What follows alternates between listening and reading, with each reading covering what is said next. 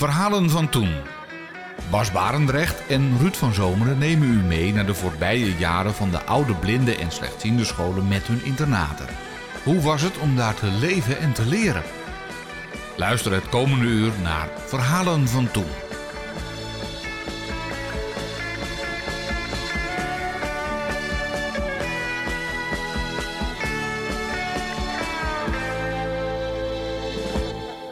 Vandaag het verhaal van Joop Sanders uit Bussum.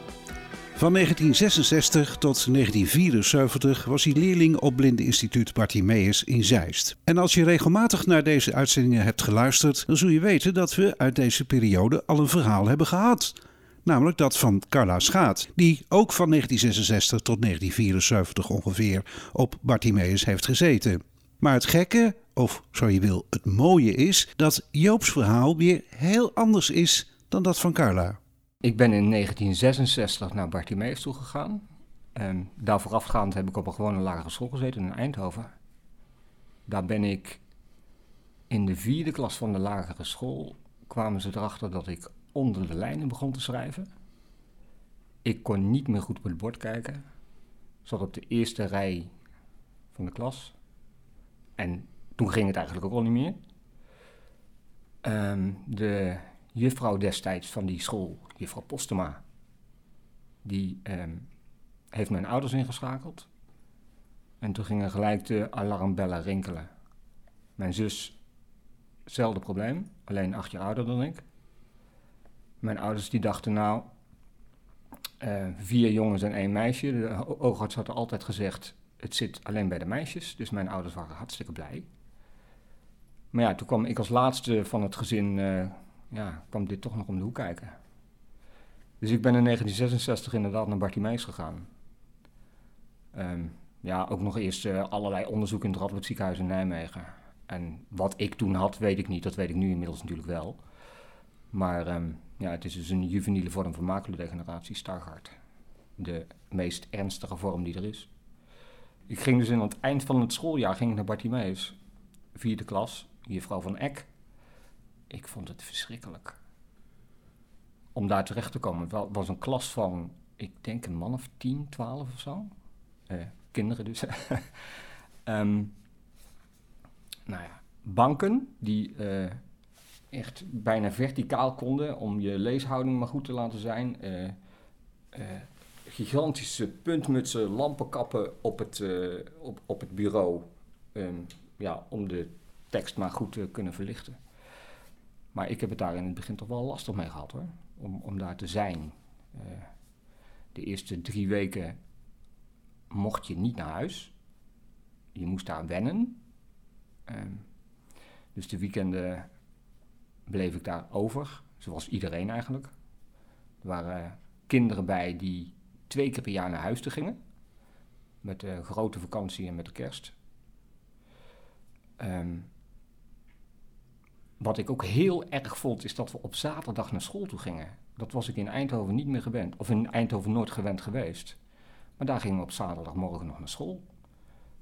En we mochten dat instituut pas af als we na twaalf internaat moesten we warm e warme maaltijd uh, uh, gebruiken. En nou, de ouders die kwamen dan, dat was ook natuurlijk nog het geval. Ouders kwamen je halen en brengen. Want alleen reizen was toen, was er toen nog niet bij, ik was tien. Dus ja, um, zo'n weekend duurde van, um, ja, in de middag kwam je thuis. En zondagavond gingen we terug, want maandagochtends was het uh, te kort dag. Of voor mijn ouders, of voor, dat weet ik eigenlijk niet precies. Maar later tijden werd er ook wel op een later tijdstip begonnen, maandagochtends. Zodat je ook uh, uh, terug kon naar het instituut. Um, mijn ouders die waren van oorsprong protestants-christelijk, niet praktiserend, maar ik zat in Eindhoven op een protestants-christelijke school. Lagere school, dat was ook de dichtst... Nou, nee, niet de dichtstbijzijnde, want we woonden notabene tegenover een Rooms-Katholieke school. Um, maar wij gingen daar naar, um, naar zo'n protestants-christelijke school toe. Dus het, het, lag ook heel erg voor de hand dat ik naar zo'n instituut zou gaan. En ja, ik wist daar als kind zijn natuurlijk al helemaal niets van af. Dus mijn ouders hebben dat voor mij besloten. Um, dus uiteindelijk is het toch Bartimeus geworden. En ja, voor de afstand had het eigenlijk niet eens zo gek veel uitgemaakt hoor. Uh, Eindhoven, Zeist of Eindhoven, Nijmegen, dat was voor reistijd. Nou, maakte dat volgens mij niet echt veel uit. Ja, heimwee toch ook wel, ja. Het gewoon niet, geen contact hebben met thuis. En ik, ik kan me nog uh, goed herinneren dat ik de eerste keer naar huis toe ging. En dat ze thuis, dus mijn broers en mijn zus, zeiden... Ehm, toen ik sprak, praat normaal. Want mijn dialect was dus in drie weken ook al behoorlijk uh, verdwenen. Ja, doordat uh, op Bartimeus hadden natuurlijk kinderen uit uh, alle hoeken en gaten van het land. Dus mijn, mijn dialect, mijn Brabants dialect verdween al heel snel. Dus ik werd ineens toch wel ook een ander lid van het gezin thuis.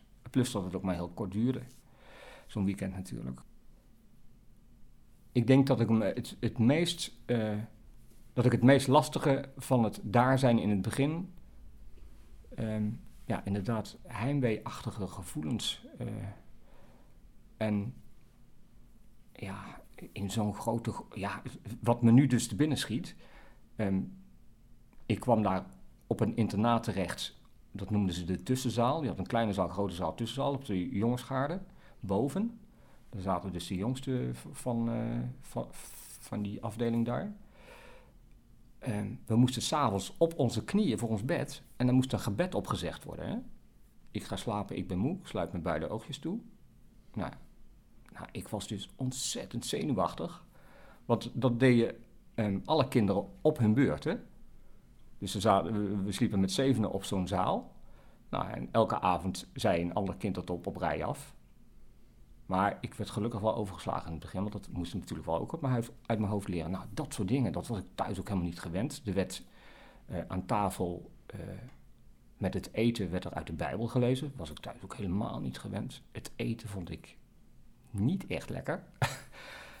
en daar waren ze ook wel heel erg streng in hoor. Uh, ik vond andijvie bijvoorbeeld thuis al niet lekker. Nou, ik vond het daar helemaal verschrikkelijk. Want volgens mij eh, kookten ze het uh, met krop en al. Het was bitter als de pest. En je moest het eten. Je moest het eten. Er, er werd tussen de middag warm gegeten. Nou, die slechtziende school die lag, uh, ik denk zo'n 100, 150 meter bij dat internaat vandaan. Dat konden we ook vanuit die, die ruimte zien, de school. Um, als dat eten niet op was, dan stond er dus na schooltijd nog. Er moest en zou gegeten worden. En dan zat er vaak al een toetje overheen, hè ja, echt waar. Uh... Maar dat was de beginperiode. Ik bedoel, later werd het wel, uh, werd het wel beter.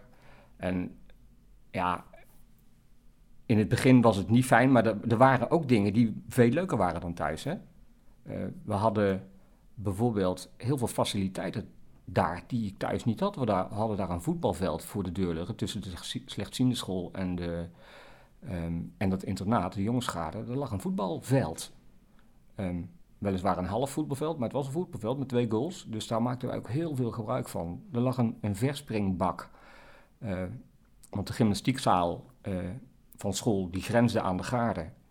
Uh, in de zomer werd er natuurlijk buiten uh, gymnastiekles gegeven. Dus dan waren we met verspringen, hardlopen en dat soort dingen bezig. Dat konden wij dus ook allemaal in onze vrije tijd daar. Um, in de, we, op de jongensgaarde boven was dat nog. Gingen we maandagsavonds naar pony rijden op het terrein van Bartimeus Hagen, wat nu Bartimeus Hagen is. Um, daar stond toen een hele oude manege. Daar gingen wij maandagavond naartoe. En daar kregen we ponyles. Ponyrijles. Dus ja, dat, soort dingen had ik thuis helemaal niet. Dat was er absoluut niet bij. Dus dat, dat was ook wel heel... Dat was de leuke kant van daar. Kijk, en in het weekend... In het weekend mocht er eigenlijk niks, want ja, die protestants-christelijke instelling op zondag was er zondagsrust, dan moest er twee keer naar de kerk gegaan worden.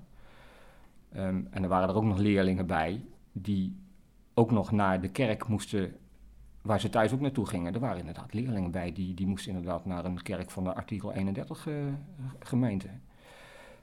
Uh, nou, ik kon dus naar een algemene kerk toe, dus voor mij was het geen probleem. Dus ik kon naar alle gereformeerde hervormde kerken toe. Maar dat was al twee keer, uh, twee keer op zondag naar de kerk. En ja, in de tussentijd werd er heel weinig gedaan. Ja, wandelen, dat was een soort verplichting. Er werd uh, gewandeld met de hele groep. En dat vonden wij toen verschrikkelijk. Echt verschrikkelijk. Er werden uh, wandelmarsen. ik kan me herinneren dat, dat we wandelmarsen, nou, wandelmar aan wandelmarsen meededen. Dus ja, dat, dat, dat was nou niet iets wat je graag deed als kind van, van 12.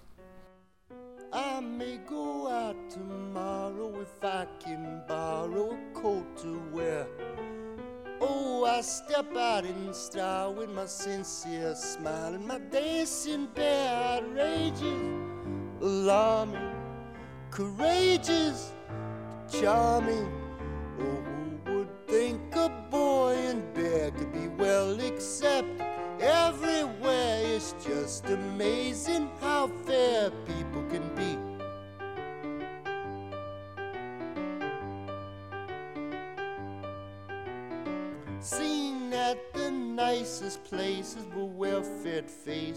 Stop to stare. Making the grandest entrance of Simon Smith in his dancing bell. They'll love us, won't they? They feed us, don't they?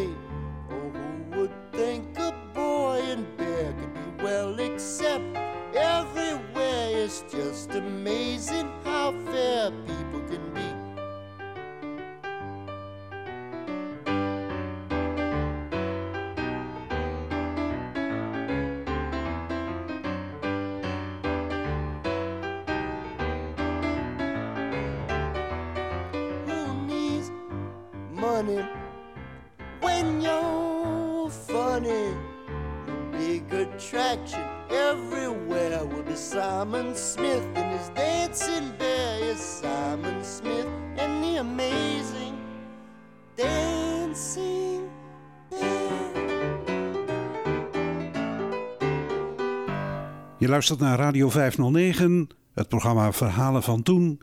Vandaag met Joop Sanders. Ik ben in 1966 op de slechtziende school begonnen. Um, toen was er een enorme scheiding tussen het braille en het uh, zwartdrukonderwijs. Op de slechtziende school mocht je niet met hulpmiddelen uh, aan de gang. Ik zat in de zesde klas van een lagere school bij meneer Udo. Um, daar begon ik al met een loepje te lezen, want uh, er werd ook niet met groot letterdruk gewerkt op Bartimee. Of heel, ja, niet echt heel veel. Maar ook dat kon ik niet meer goed lezen. Dus ik, waar ik het vandaan had, weet ik niet. Maar ik werkte met een heel klein handloepje en dat, dat mocht dus al niet. Ehm, ik kan me nog heel goed herinneren dat ik inderdaad met, een, met, met dat loepje, ik, ik voel het nog in mijn hand, uh, zat ik achter mijn hand teksten te lezen. Nou, dat, dat, dat mocht niet. Dus in, negen, of eh, in de eerste klas van de MAVO um, ja, toen, toen werd aangekondigd dat ik, uh, dat ik naar de Brailleschool moest. Nou, dat vond ik helemaal verschrikkelijk, want er was een enorme tweedeling op dat terrein. Je, je, uh, de Brailleschool en de slechtziende school, nou, dat was nog tot daar aan toe. Maar dat internaat, dat hoorde daar dus bij. Dus ik zat ook op een internaat waar alleen maar leerlingen zaten van de slechtziende school. Dus dat betekende ook dat ik naar een ander internaat moest op hetzelfde terrein. Nou, dat wilde ik niet. Ik heb echt hemel en aarde bewogen om, uh, om niet naar, van internaat uh, te hoeven wisselen. Want daar had ik ook mijn vrienden. Ik bedoel, ik, gymnastieklessen en zo. Ja, daar had ik totaal geen problemen mee. Het zat in het, ja, dat is allemaal wijsheid die ik nu heb. het zat hem in het detail zien. Dus lezen, dat was er niet bij. Maar sportlessen, ik bedoel, volleyballen en zo, dat kon, dat kon ik gewoon. Ik, ik was zeker, zeker niet de slechtste daar, in dat opzicht. Dus ja, ik heb hemel en aarde bewogen. Ook het internaatshoofd uh, uh, gesprekken meegevoerd. Mijn ouders dus ook. Ook met, het, met de directeur, meneer Stolk van de slechtziende school. We hebben echt alles in het werk gesteld om mij op dat internaat te laten blijven. En dat is uiteindelijk ook geluk, gelukt. dokter Heslinga, die, of die man nou dokter was of dokter, dat weet ik eigenlijk niet. Maar hij heette toen dokter Heslinga.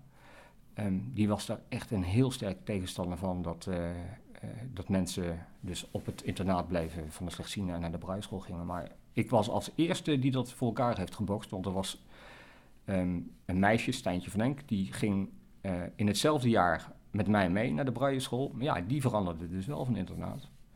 Zij had er minder moeite mee, maar ik, ik, ik ben achteraf ook heel blij dat ik heb, heb heb eh, gedaan, omdat, wat ik net al zei, de gymnastieklessen, die bleef ik gewoon op slechtziende volgen. Want ja, op de braille was ik ja, als slechtziende altijd in het voordeel. Ik bedoel, daar deden ze dan zaalhockey met een rinkelbal. Nou ja, ik, dat was voor mij een, een, fluitje van een centaur. Dus ik had daar totaal geen uh, tegenstand. Dus uh, ik was heel blij dat ik, dat ik dat in ieder geval op school kon blijven doen. Ja, Bartimeus was in die tijd volgens mij nog steeds wervend bezig ook hè, in het land. Om leerlingen binnen te harken. in die periode was het Koninklijk Blindeninstituut was al bezig met regulier onderwijs. Nou, dat was voor, voor, voor Bartimeus echt nog een brug te ver. Ja, de scheiding was echt heel strikt die, die internaatsgebouwen die lagen wel door elkaar heen op het terrein, maar de, de, de scheiding was echt heel strikt hoor. Er waren totaal geen contacten onderling.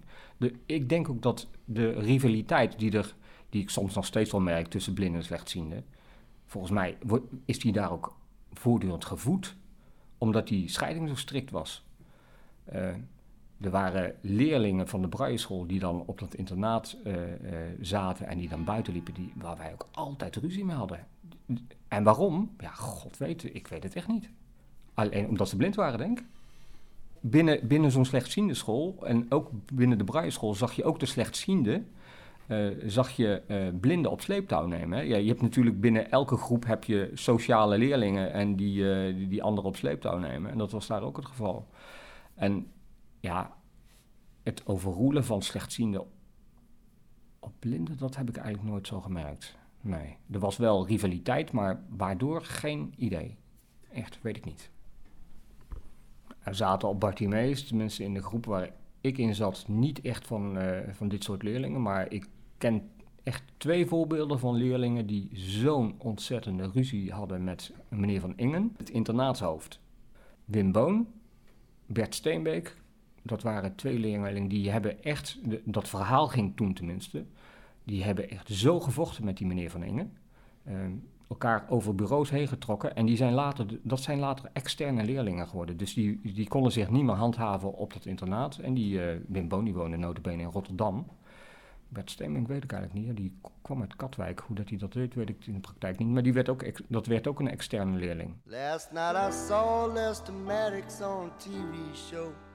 With some smart ass New York Jew. And the Jew laughed at Lester Maddox. And the audience laughed at Lester Maddox too. Well, he may be a fool, but he's our fool. And if they think they're better than him, they're wrong. So I went to the park and I took some paper along. And that's where I made this song. We talk real funny down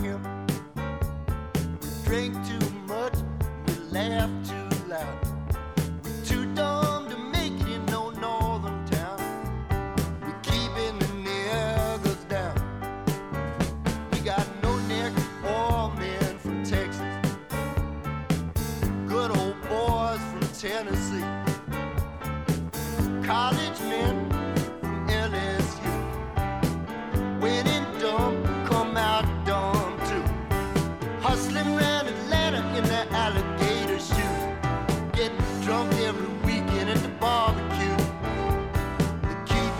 near.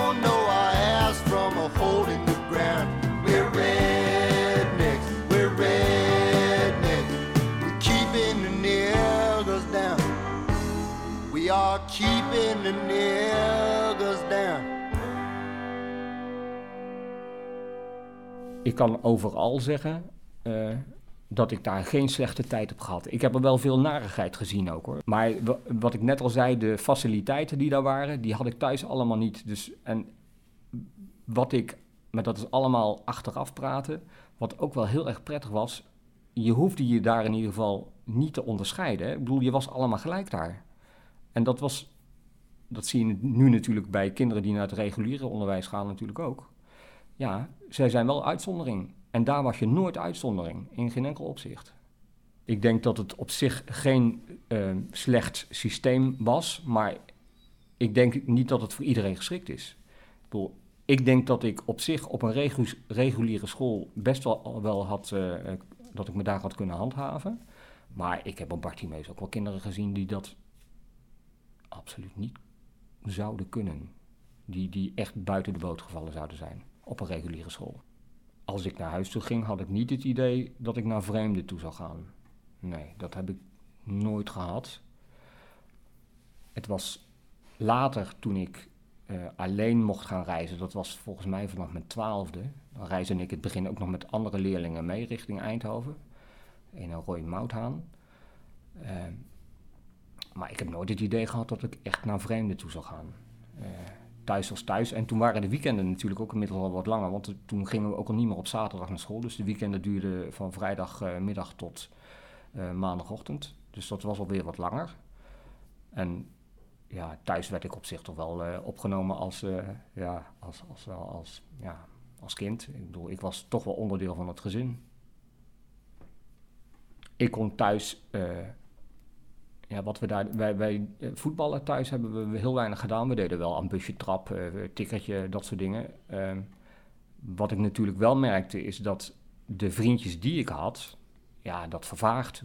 Ik, ik, maakte daar geen onderdeel meer van uit in Eindhoven. Dus dat vervaagde wel. Dus eh, het was meer het gezinsleven wat mij daar naartoe trok. Ehm, dan, dan, dan de vriendjes, want die had ik eigenlijk niet. Ik, had, ik had natuurlijk eh, vier broers en één zus thuis. En een, een vrij grote familie.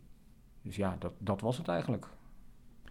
Na de grote vakantie was het altijd wel heel erg moeilijk, vooral de eerste week, om daar weer te wennen. Want dan was je thuis natuurlijk alweer een beetje ingeburgerd. Na zo'n lange periode. Eh, en dan die eerste periode was het wel weer lastig, ja. Maar ook, ook wel weer prettig, omdat je je toch weer in een hele vertrouwde omgeving eh, voelde. Eh, de laatste jaren daar, dat ik op Bartimeus was, eh, was ik in een zogenaamd sluisinternaat. Dus dat was dan niet meer op het terrein, dat was gewoon in een wijk in, eh, in Zeist, de boulevard, een hele chique wijk. Prachtig huis. Daar woonden wij dus met een eh, groep leerlingen. Dus allemaal van de slechtziende school. Hè? Dus dan gingen we ook met de bus naar school. Dus ja, dat was, was ook wel een, dat was een mooie tijd toen. Weg van dat terrein. We moesten daar ook activiteiten ontplooien. We moesten, we moesten naar clubs in het dorp. Dus ik heb daar ook nog, moet je nagaan, als ernstig slechtziende toen al, hè, naar een volleybalclub in Zeist, naar Cito.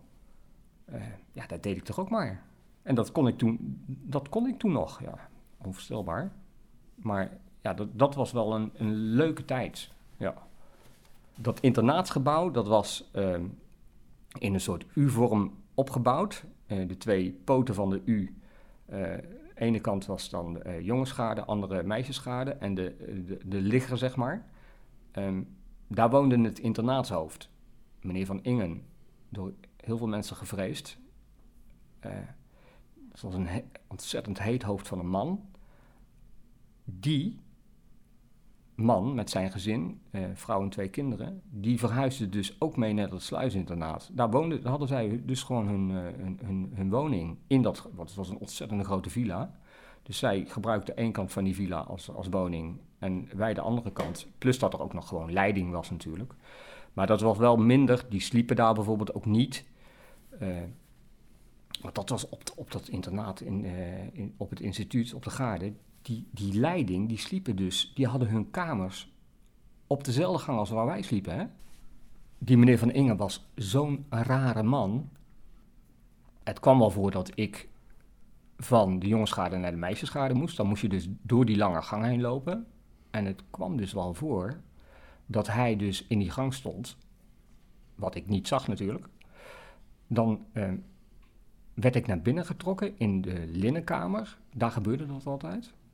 Uh, of daar, uh, ja, daar lag linnengoed op, op, opgestapeld allemaal. Dan trok hij mij daar naar binnen. Dan was het echt totaal duister. En dan werd ik echt breed omhelst door die man. Uh, zijn wang tegen mijn wang aangedrukt. ja, ik zeg nu dat zijn pedofiele neigingen. Of dat daadwerkelijk zo was, weet ik niet. Ik, ik weet niet. Maar ja, dat gebeurde. Dat is toch wel geregeld. Ik weet niet of ik het woord geregeld moet noemen, maar dat is toch wel verschillende keren voorgekomen. En dat, nu zou je zeggen, zo'n man die zou direct uh, uh, van zijn baan ontheven moeten worden. Nee, ik heb dat nooit gemeld. Ik, ik, bedoel, ik was toen uh, kind, 12, 13 jaar misschien. Ja, aan wie zou ik dat hebben moeten melden? Hij was notabene het internaatshoofd. Dus nee, ik, ik, ja, zo, zo, uh, zo verlegen was ik toen nog wel, denk ik. Het was een totaal andere tijd. Kijk, toen, toen een paar jaar geleden die verhalen loskwamen uh, van Henricus... ja, toen dacht ik natuurlijk ook ogenblikkelijk aan, aan dit voorval...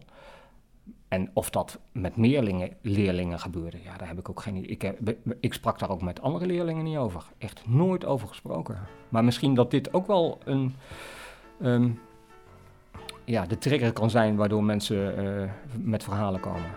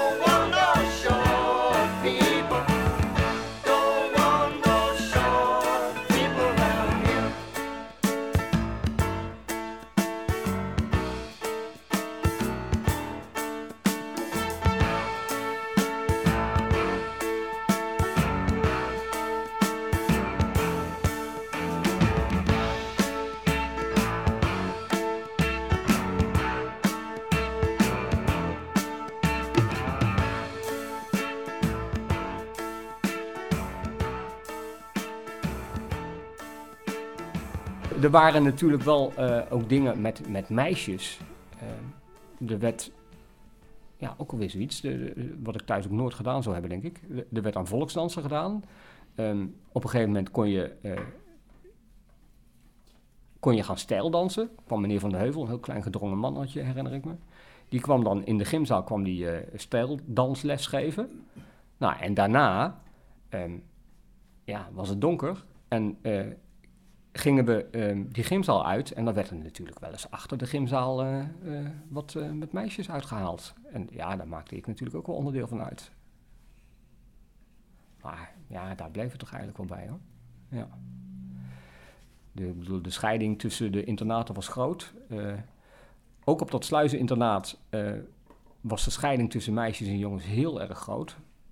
Ook eh, fy- fysiek gezien, hè. Ik bedoel, die kamers lagen echt heel ver uit elkaar. En dat internaatshoofd, of die, die meneer Van Inge, die woonde daar ook. Dus ja, dat was onmogelijk om, daar iets eh, uit te vreten op dat terrein. Want ik heb wel verkeringen gehad, hoor, met, eh, met een paar meisjes op, op dat terrein.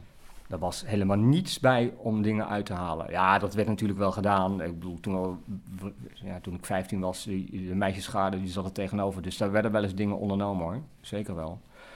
Ik kan me ook nog wel een voorval herinneren dat, eh, dat we eh, in de late uren gewoon eh, naar het dorp toe gingen. En er was een jongen die vroeg toen op een gegeven moment aan iemand een vuurtje, want we wilden natuurlijk allemaal roken. Hè? Dat was, ja, dat, dat moet ik ook nog vertellen, roken op dat instituut. Maar goed, wij gingen dan naar, wij gingen wel eens naar het dorp en dan vroeg die, vroeg, ik kan me goed herinneren, een dikke uitel, die vroeg dan aan een voorbijganger om een vuurtje. En dat was notabene een internaatshoofd. Roken was ten strengste verboden tot je zestiende, geloof ik. Ehm, Rob Meijer, een vriend van mij, daar heb ik nu nog wel contact mee, inmiddels goedziend geworden. Ehm, wij, eh, wij rookten op onze vijftiende eh, daar, maar hoe, hoe het verandert in de loop der tijd. Roken is nu eh, ja, een soort taboe aan het worden. Maar iedereen rookte daar. Ik, toen ik de laatste dagen nadacht over dit gesprek, toen dacht ik, roken, iedereen rookte daar. Ehm, ook in de klas, hè. Er werd in de klas gerookt door de leraren. Ja, dat kun je je nu niet meer voorstellen, maar dat werd inderdaad gedaan. Ehm, je had eh, de medische dienst. Eh, daar ging je één keer in de zoveel tijd naar een oogarts, eh, dokter Van Velen. Ehm, het erfelijkheidsonderzoek kwam toen ook al, dat was toen ook al aan de orde. Er kwam professor Delleman uit, Amsterdam, die kwam daarvoor. Die man die zat daar gewoon check te draaien. Had je een gesprek met zo'n man, dus iedereen zat te roken daar. Ik, ja. Ehm, roken en drank ook. We kregen de laatste jaren, eh, toen ik inmiddels op de Brijschool zat, kregen we eh, godsdienstles van dominee de Vries. Dat was de algemeen directeur van Bartimeus. Die woonde in het eh, grote witte huis. Als je het terrein op kwam. Eh, die man die liep altijd in een prachtig suède jasje. Maar die kwam dus ook met een kegel op lesgeven. Die man die rook altijd naar de alcohol. Wij hebben, toen ik nog op dat instituut op de Garde zat, toen werden er natuurlijk ook feestjes. Ik bedoel, het was eh, eh, eind 60 jaren, eh, Beatles, Rolling Stones. Dus er werden ook wel feestjes georganiseerd. Maar alcohol, dat was er toen niet bij hoor. Nee. Nee, dat kan ik me niet herinneren tenminste.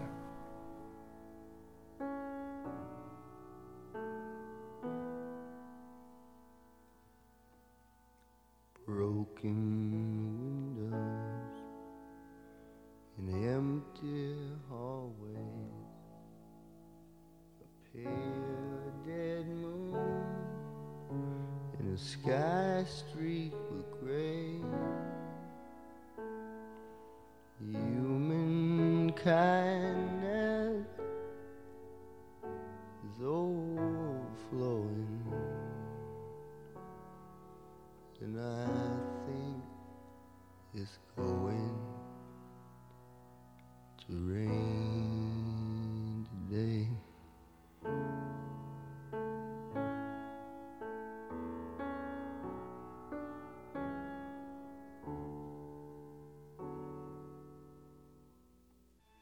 Scarecrows dressed in the latest styles with frozen smiles to chase love away.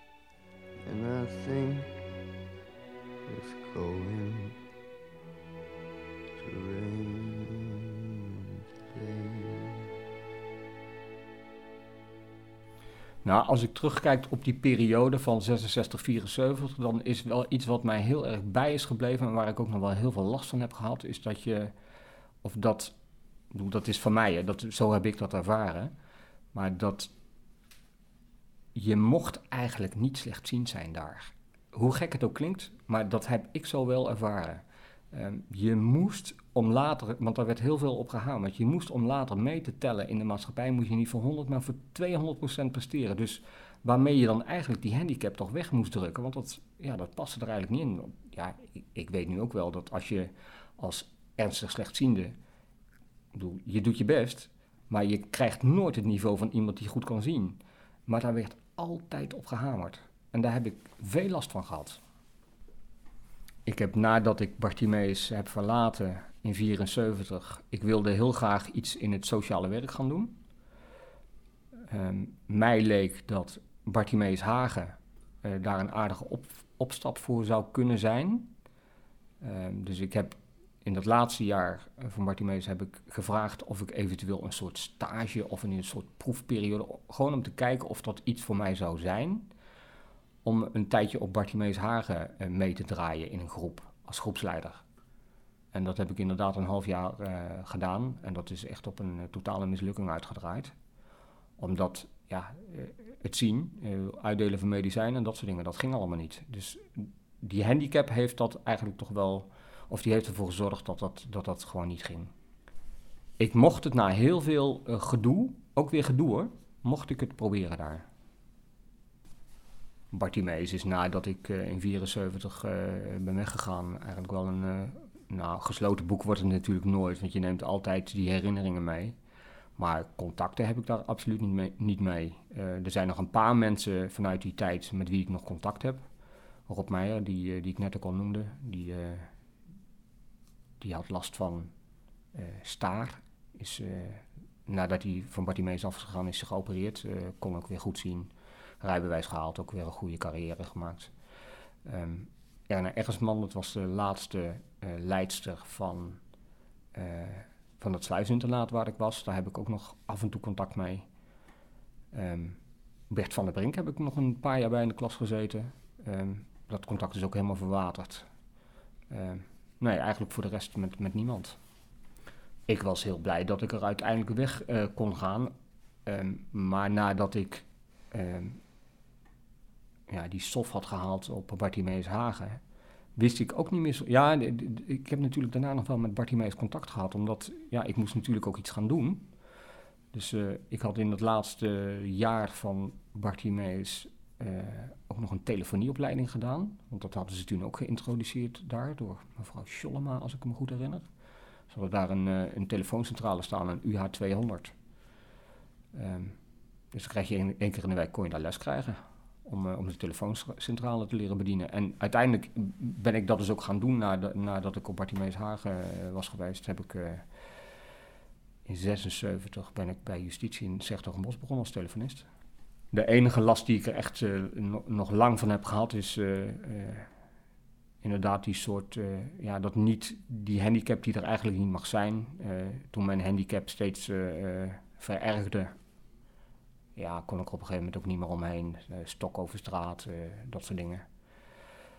Maar Bartimeus is, is geen eh, periode geweest waar ik op terugkijk en denk van nou verschrikkelijk of heel erg prettig. Het is een soort neutraal gevoel met ups en downs. Er, er waren mooie dingen daar, maar er waren ook minder mooie dingen. Got a wife, got a family. Earn my living with my hand. My rolling is still downtown Birmingham.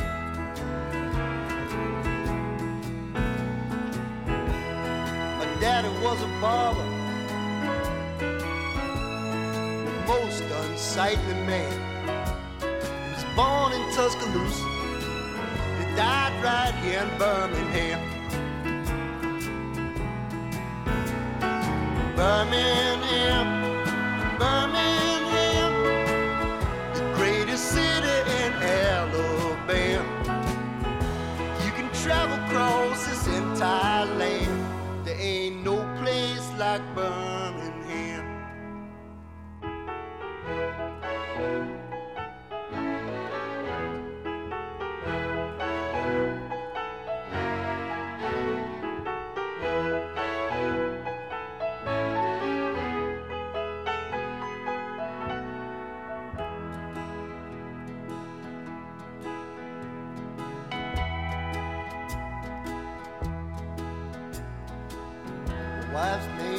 But she's called Marie. Live in a three-room house with a pepper tree. I work all day in the factory. That's alright with me. Got a big black dog, his name is Dan. Live in my backyard in Birmingham. It's the meanest dog hit him, ding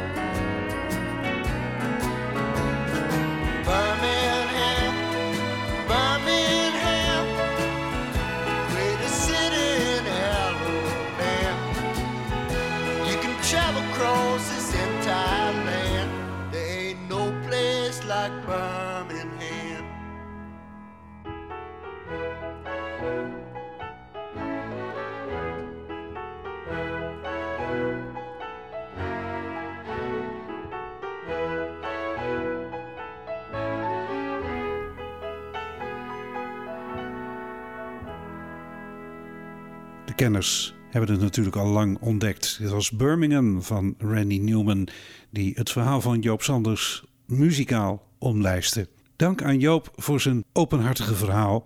En we hebben nog een paar minuten over en we gaan gewoon door met Randy Newman. Rider in the Rain. Got a gun in my holster. Got a horse between my knees. And I'm gone to Arizona. Pardon me, boys, if you please.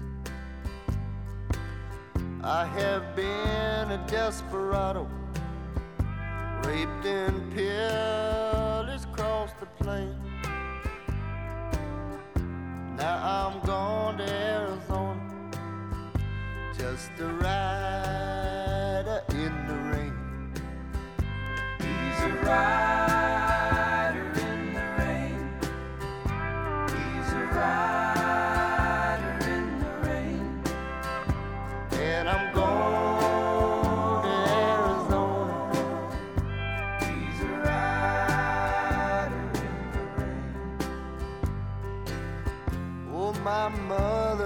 St. Louis. And my bride's in Tennessee. So I'm going to Arizona with the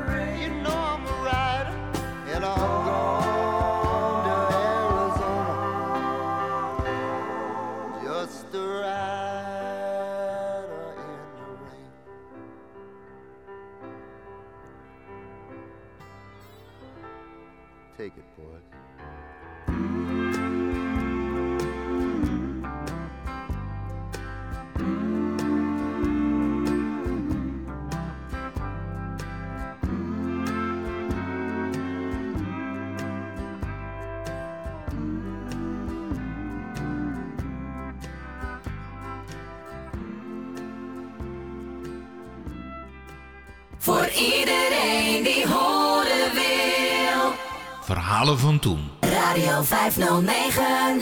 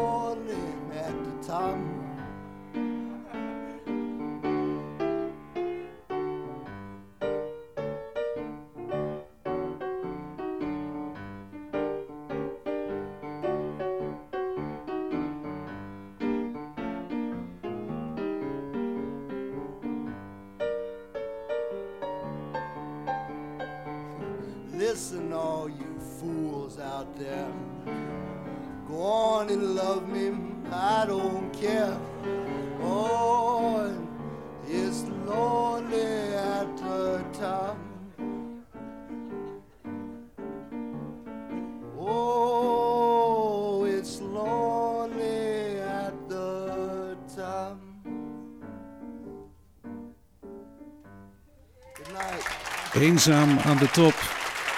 Lonely at the top. Live registratie van dat bekende nummer van Randy Newman. Iets stevigers nu. Mama told me not to come.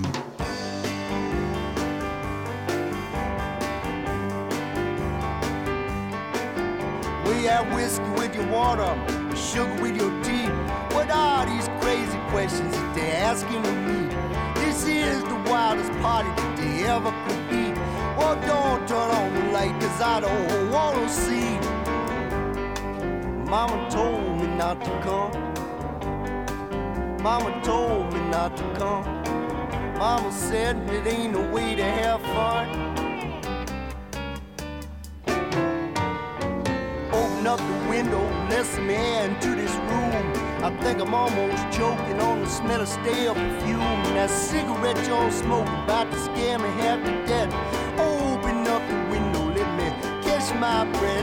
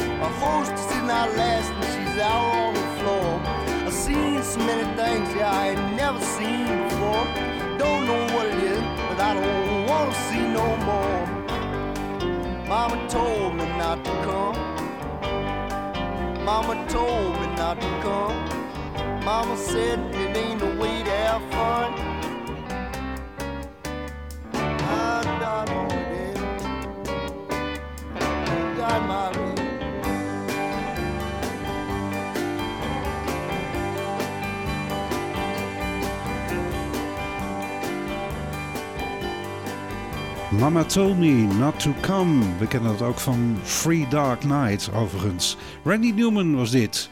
Nou, nog eentje dan. Sail Away. In America, you get food to eat. Won't have to run through the jungle and scuff up your feet. You just sing about Jesus and drink wine all day. Great to be an American.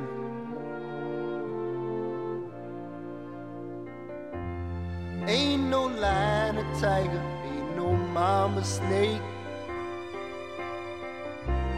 Just a sweet watermelon in the buckwheat cake. Everybody is as happy as a man can be. Climb boy, little walk, sail away with me.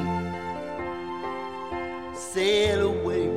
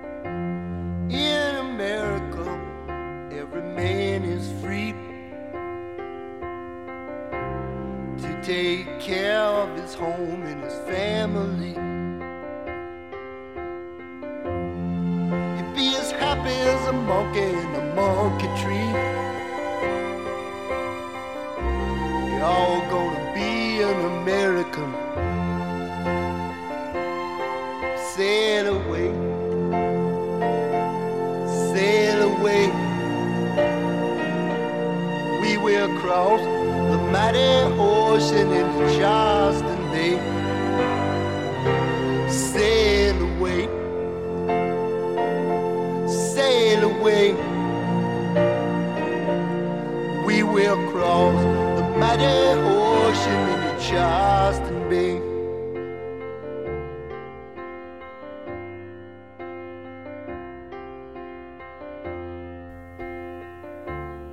En langzaam zeilt hij weg op de golven van de tijd. Randy Newman. Hij verzorgde de muzikale bijdrage in deze aflevering van Verhalen van Toen. Volgende week zijn we er weer met een nieuw verhaal. Fijne zondag. Bedankt voor het luisteren en tot volgende week dus. Dag. Verhalen van Toen is een programma van Bas Barendrecht, Ruud van Zomeren en Emiel Cornelissen. Meer informatie is te vinden op www.radio509.nl